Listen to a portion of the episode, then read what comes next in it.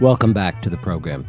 We are deep in the heart of back to school season, and it's worth noting that we've had dozens and dozens of conversations on this program and elsewhere about the improvement in mechanics of education, about its need to transform itself into the modern world.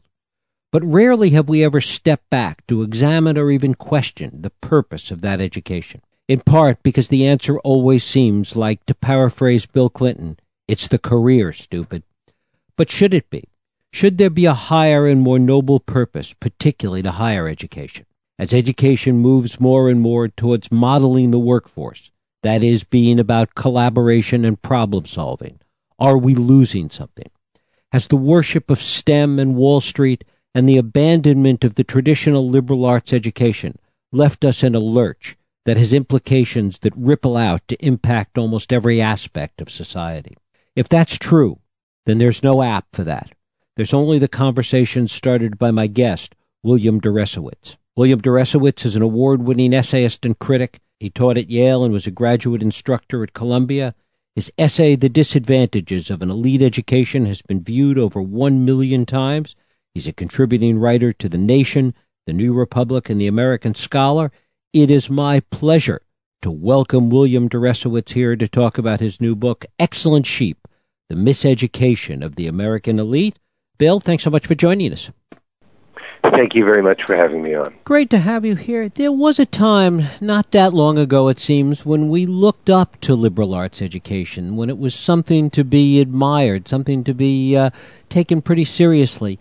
How did all of it begin to change? Uh, that's a good question. You know, I want to, I do want to say that I don't, I don't think there was ever a golden age, but I do think there were there were times when we thought of education in broader terms, and I think we gave students or aspired to give students a better kind of education than we do now. I think a lot of this is a social or a cultural problem. Uh, we've increasingly become a society in the last 40 years that seems to value only that which can be bought and sold, only that which can be measured, only that which can be understood in monetary terms. Uh, and our educational system reflects that. Uh, we used to believe that education was also about citizenship and preparing people to be citizens. How often do we even hear the word citizen anymore? Now it's become a really sort of a training school for the workforce exclusively. I'm not saying that isn't very important. It is very important. But there are other purposes that we're forgetting about and that are broadly captured by the term liberal arts. To the extent that this is part of the commodification of everything, I guess the broader question then becomes is it chicken or the egg? Is what we've done in education led to other aspects of the commodification of society or vice versa? Yeah, there's no question that it goes in both directions. This is not all the fault by any means of the education system. But there used to be an idea about and within the education system, and especially among colleges and universities, that their mission wasn't simply to just go with the flow. It wasn't simply to just give the rest of society exactly what it wanted, but to act as a cultural force pushing for a certain set of values that the educational system believed in and wanted to see realized, like critical inquiry, uh, uh, imagination, uh, the notion that there are there are things in life that are worth doing that aren't about getting and spending. That really largely seems to have disappeared, especially at the most prestigious institutions.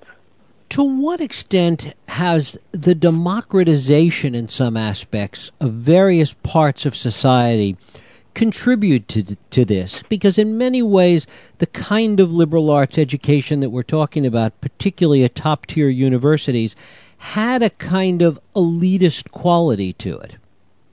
No no no. I disagree. I i i recognize that a lot of people believe what you just said but it's a false narrative. The narrative goes back in the 19th century you know the uh, the the aristocratic sort of education for the rich waspy boys could afford to be about you know liberal arts and contemplating the eternal truth and so on and so forth and then there was a large influx of middle class and working class kids and they just wanted job skills Uh, and and they did away with the old system. And the problem with that narrative is that it leaves out about the first two thirds of the 20th century, when we had a a huge expansion of public higher education and a huge influx of other students into the system, those middle class, working class students, and an explosion in the college age population.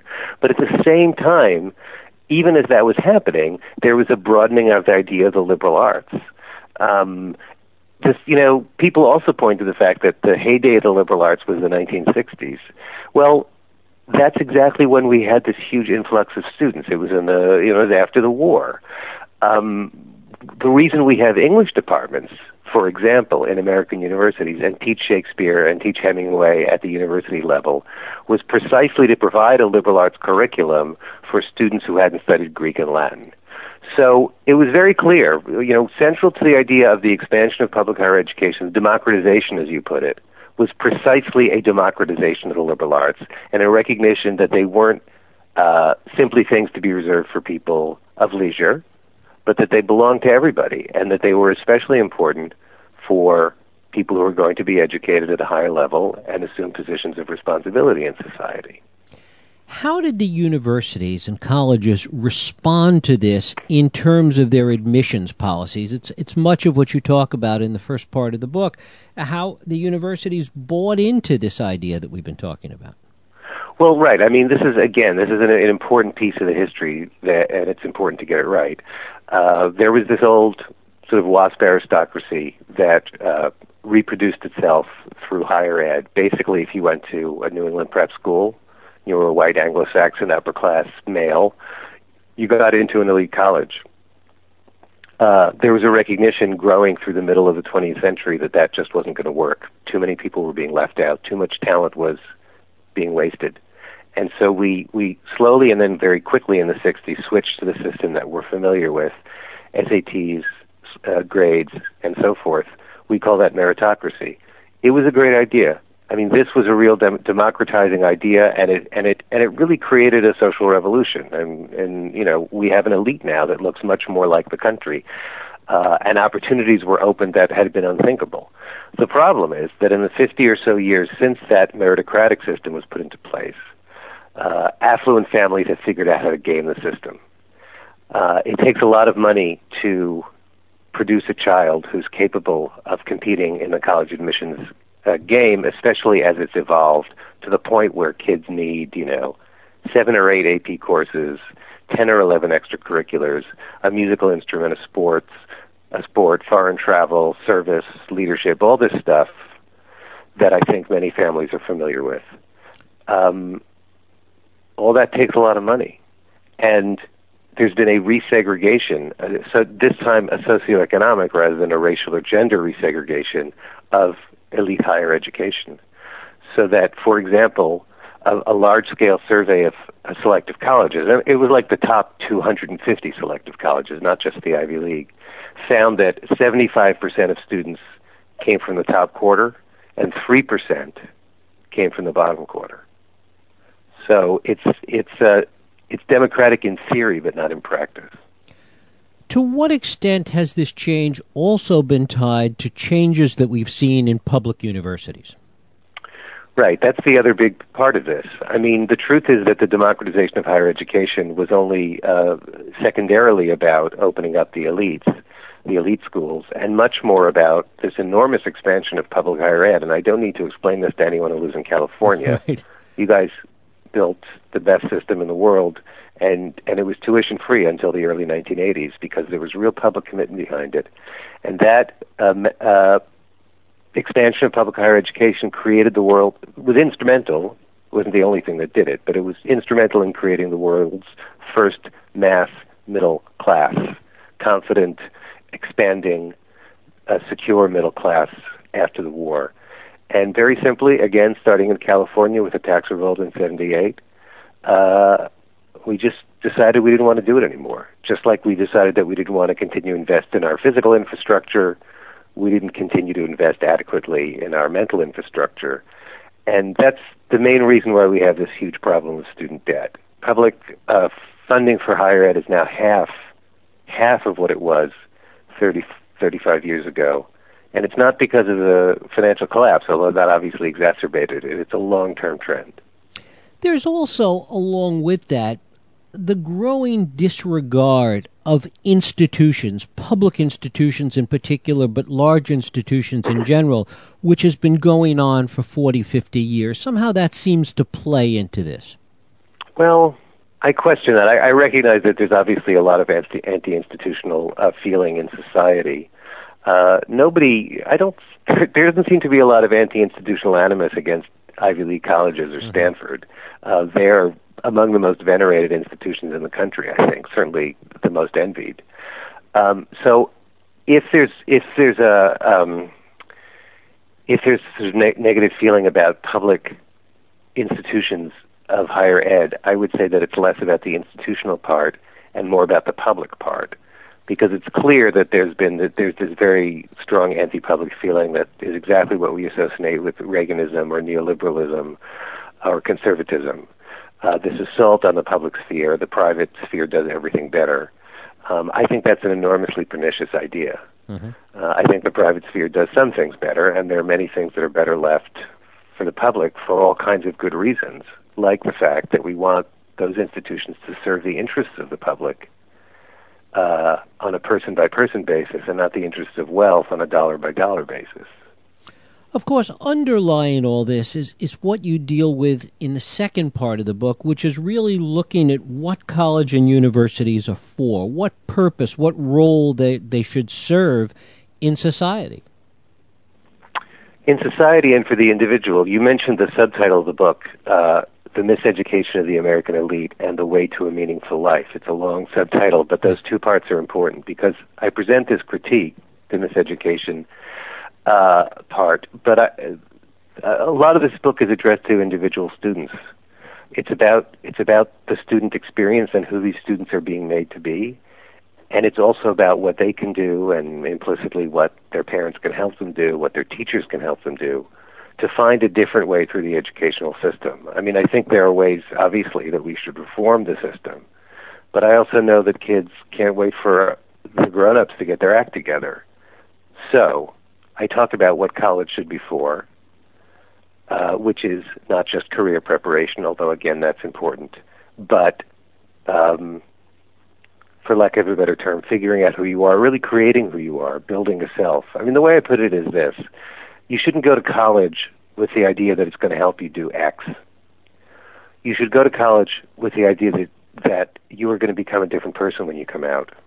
You are going to be interested in things that you never imagined before. Uh, you're entering an open-ended process uh, with an open-ended result. Uh, that's what colleges should be helping students do, and that's why the liberal arts are so important. Uh, that's also why small classrooms are important, mentorship from teachers are important, is important, and by extension, supporting teachers by actually paying them at real salaries instead of hiring adjuncts on a per class basis, as colleges increasingly do, is so important. There's also seemingly an attitudinal change. Historically, young people, I mean, it goes back to, you know, you can go to Rebel Without a Cause and, and somebody asks James, you know, what are you rebelling against? And the answer is whatever you have. What they, do you they, got? Yeah. what do you got? there, there's this, there was this revolutionary sense and questioning of the world sense on the part of, of young people, of college age people. That seems to have vanished as well, or at least gone into remission again, I want to be careful about this because I think a lot of what I say, people people have a tendency to say, "Oh, I'm just nostalgic for the '60s," and I think it's partly because our historical memory largely doesn't extend before the '60s. But as I say in the book, the '60s was only one particular manifestation of really what's been true of youth for the last couple of hundred years, really dating back to the age of the American and French revolutions which was the sort of the mission of youth, the self-understood mission was to question everything, was to rebel. Um, for the sake of rebellion, maybe sometimes, but really for the sake of imagining a different world, a better world. And that happened repeatedly. And the civil rights movement, the feminist movement, the gay rights movement were the latest manifestations of things that had happened many times before. Like I said, it was sort of the default setting of youth that does seem to have changed, and not recently, but again, about the same period we're talking about, 30, 40 years. I mean, I was in college in the early 80s, and I certainly saw it then, sort of the heyday of the Reagan youth and the contempt that people had for idealism and the cynicism they had about anything except making money. It does seem that millennials are actually more socially engaged than certainly than my peers were. The problem is that I think, especially on selective campuses, the so-called best and brightest, maybe the kids who are in will be in the best position to do something. Um, there's kind of a small bore idea about what change means. It, the, the the the mantra seems to be to work within the system and solve specific problems, and that's great. I mean, I admire that. But what if the system is the problem? What if we need to engage, uh, you know, not build a nonprofit or create an an iPhone app to solve a specific local problem, which seems to be the mindset, especially if you go down to a place like Stanford. But engage the political process, which is much more difficult, much messier, much less sort of personally gratifying, to make systemic change. That's the thing that I, I seem I seem is missing. I mean, the Occupy Wall Street movement was that, but it, it turned out to be fairly short lived and I think notably weak on selective private college campuses. In many ways, this is a continuation. What we're seeing on college campuses is a continuation of what we're seeing in education in so many respects that it is much more about teamwork and collaboration and knocking off those rough edges. Yeah, right, uh, right. This is something I talk about. Uh, I, I mean, I should say, I mean, I taught for 15 years. I really liked my students. They were great to teach. And to be perfectly honest, one of the things I liked about them was that they were very easy to get along with. They were all extremely nice, affable kids. But at the same time, that's one of the things that most frustrated me about them. And I wasn't the only one. I mean, my colleagues and I would say would say to each other sometimes, you know, I just wish one day one kid said, you know, I think you're full of crap, or you know, I think this is all BS. I mean, there wasn't that kind of resistant spirit, and I do think it has to do with. I think partly it has to do with the way kids seem to be raised now. Exactly what you said. There's sort of this desire, kind of right from pre-K on, to um, suppress any kind of antisocial emotion. It's all about cooperation and sharing, and, and of course, those are great things.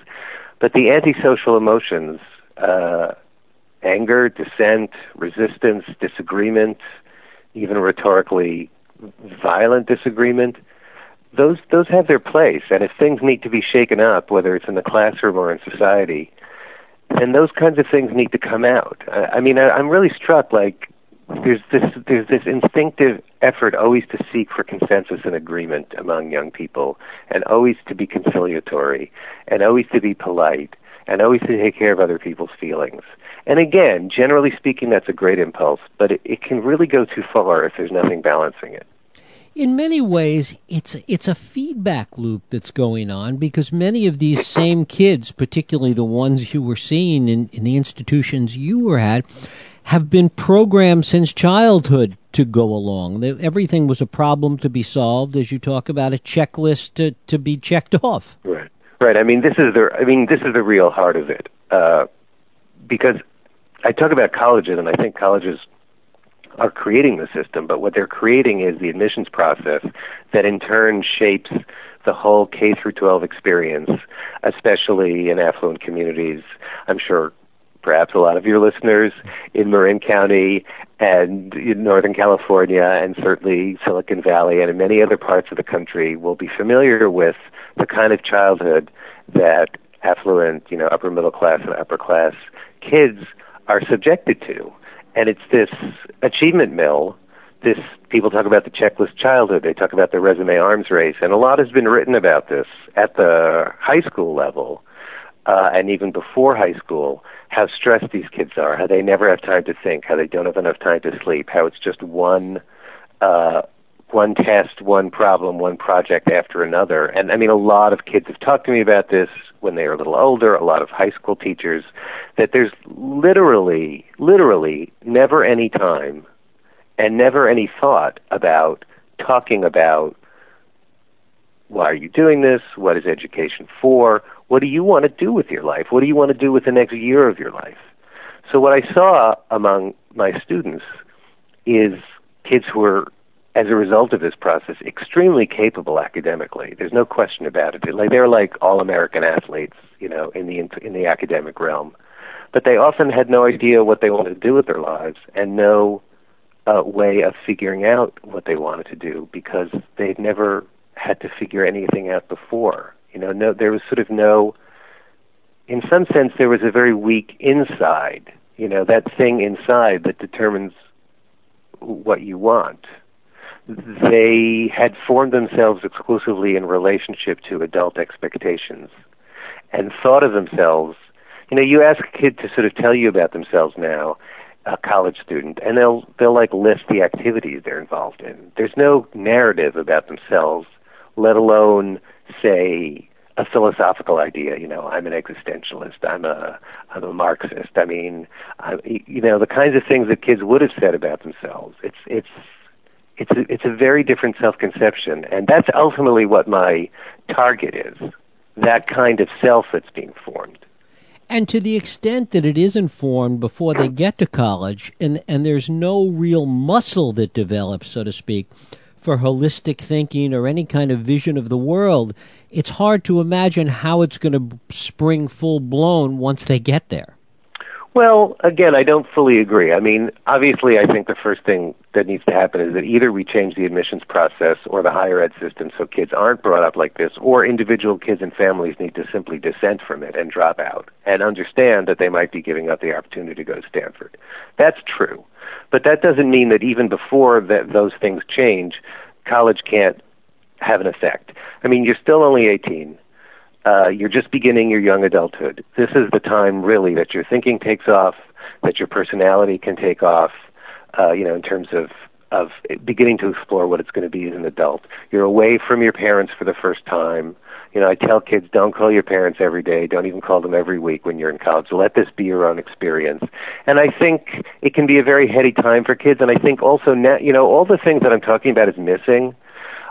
They're really actually under there in terms of like the hunger to think about this stuff, idealism, curiosity, the sense that there's something more to life, the sense that there's something more to college than just sort of continuing to kind of punch your ticket. Um, and and that's why there was this response to what I wrote six years ago, the million views that you talked about for that essay, because there was this hunger. There is this hunger out there because I think it comes naturally to young people, and given a few professors who who are willing to um, to uh, to devote the time to be real mentors and real teachers, and a, and an environment in college that encourages that kind of exploration. And there are colleges that do it, by the way. You know, this is a real possibility because it's actually happening in some places. I think you know a lot can be accomplished whatever you've come from in K through 12. I want to talk about it as, as you do later in the book in terms of the larger social implications of this, the kind of society that it's giving us, the kind of leadership class that it is giving us, and really what the result is in terms of, of the problems that we face today. Right. Well, that's the thing. Um, we talked about the meritocracy before and how it was instituted roughly 50 years ago. And if I think if you look at the leadership class we've had, maybe not the last 50 years, but the last 20 or 30 years, you know, once those people grew up to be our adult leaders, we see the same kind of excellent sheep, to use the title of my book, as I have seen in the college classroom.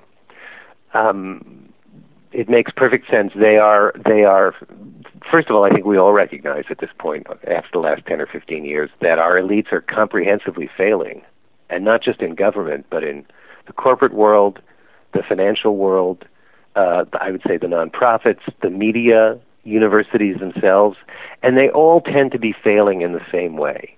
Um, they're very self serving, they're very self enclosed, they're very self satisfied, uh, they're cut off from the people around them of the society as a whole. They don't seem to really know what the experience of regular of most people is like, uh, and they're also timid, risk averse, unimaginative, narrowly technocratic. You know, they're really good at solving problems. They're really smart at solving problems.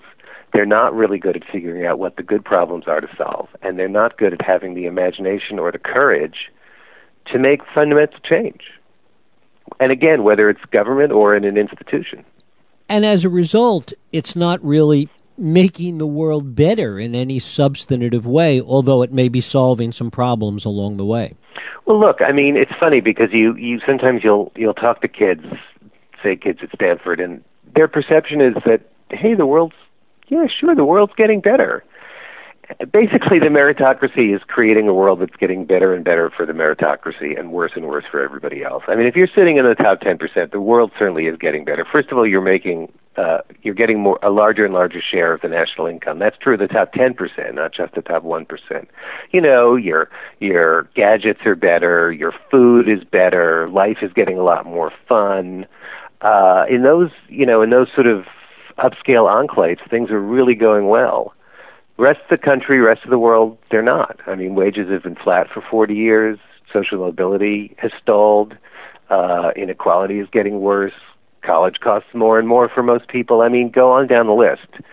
Uh, so yeah, uh, I mean, if listen, if the world were getting better, if our elites were succeeding, I, I wouldn't be making this argument. And you know, once upon a time, around 1989, when the Berlin Wall came down, and then a few years later, Bill Clinton was elected, I really thought things were going in a good direction.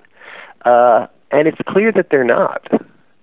And and if our leaders don't bear a lion's share of the responsi- the lion's share of the responsibility for that, then in what sense are they our leaders?